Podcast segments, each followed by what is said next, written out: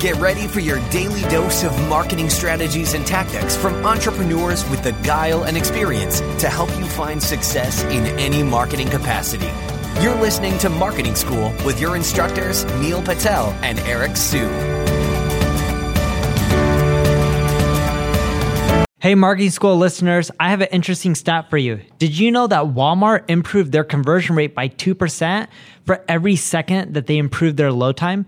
In other words, website speed helps with conversions. In addition to that, Google uses it to determine where your site ranks in their index. So the faster your website loads, the higher you'll rank. For that reason, I want to talk to you today about a company called DreamHost. DreamHost powers the web with fast websites and superior customer service, brought to you by a team of web experts who are super committed to your success online.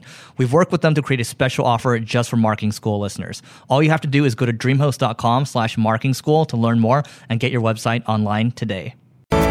Welcome to another episode of Marketing School. I'm Eric Siu. And I'm Neil Patel. And today we are going to talk about what you should do when marketing is too expensive. So in what context are we talking about marketing being too expensive? Well, in each year, the costs are continually rising. Yeah, especially paid. Exactly. And when we look at data, we surveyed over 200 companies. We found that the majority of companies are spending their money on Google AdWords, then Facebook ads next, and then it trickles down from there drastically. And it makes sense. Google makes over 100 billion a year from paid ads. Facebook is probably like 40, 50, 60 billion. It's something large as well. And that's why those are the two biggest channels. But what we found is not only are those channels producing a good ROI for most of these businesses, but when we surveyed them and talked to them and asked them, hey, what's producing your best ROI? You would think it's Google, you would think it's Facebook, but they're like, oh, it's getting too expensive over time. Their biggest ROI is actually coming from conversion optimization. It's the topic that Eric and I don't talk about enough. It doesn't do as well like when we talk about it on a podcast or write blog posts because not as many people want to read about it. Well, it's SEO and content that are neck and neck, and then CRO is number three. Yeah, and the reason it's important is if you optimize for conversions, you can continually pay more money for those leads, those clicks, those CPAs. It's true. If you look at ProfitWell, so go to ProfitWell.com. This guy named Patrick Campbell, super smart. He's got a bunch of these graphs, and I like looking at graphs. It's a software, no? It's software, but it's actually software that masquerades. It's basically a pricing services company. So that their software is free. Isn't that Price Intelligently? Yeah, but it's all called ProfitWell now. So it's formerly Price Intelligently. So what I recommend checking out there is this is more in depth than what we can do in this short podcast. But they talk about how the CAC, the cost of acquiring a customer, just continues to rise, and how, like, especially with paid advertising, it's more and more expensive over time, right? So absolutely, CRO helps. You know, we're going to be talking about that more because that's number 3 requested topic on this podcast. But the other thing too is, if you look at their graphs, what they talk about is they don't invest too much in paid advertising, but what they find is content marketing is way more, not way more, but very effective, right? So, you know, you can see that when you do content marketing, for example, your NPS, your Net Promoter Score, is higher. Your cost of acquiring a customer it's lower. So your metrics across the board are better because we keep talking about, Neil and I talk about building goodwill, like us doing podcasts with you right now, building goodwill, doing live, building goodwill, right?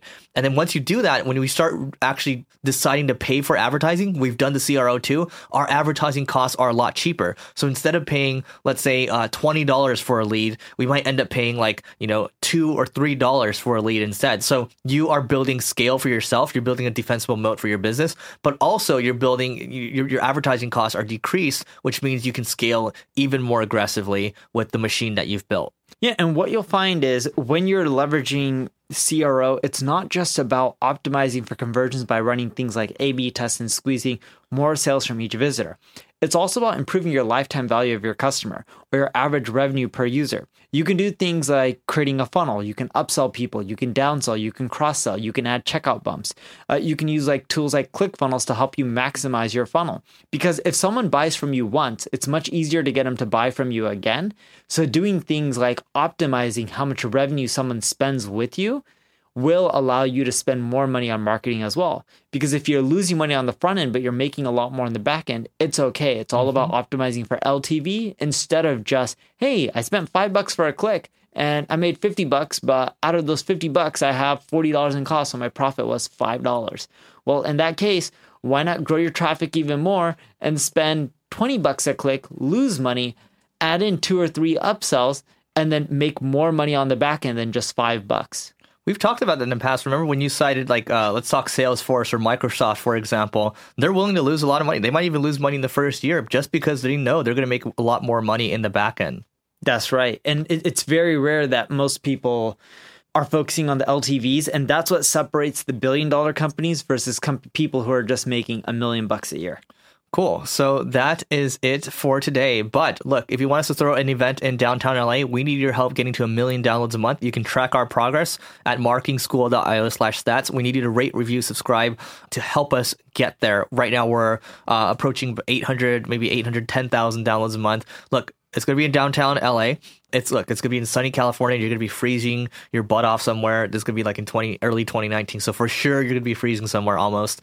And so it's going to be great. You're going to get to hang out with us. We'll hang out with you. You get free food. And look, if you can't make it there, it's cool because we're going to record it. So help us get there, marketingschool.io/stats. And we will see you tomorrow.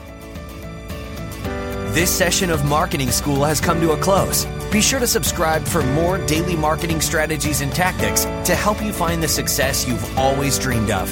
And don't forget to rate and review so we can continue to bring you the best daily content possible.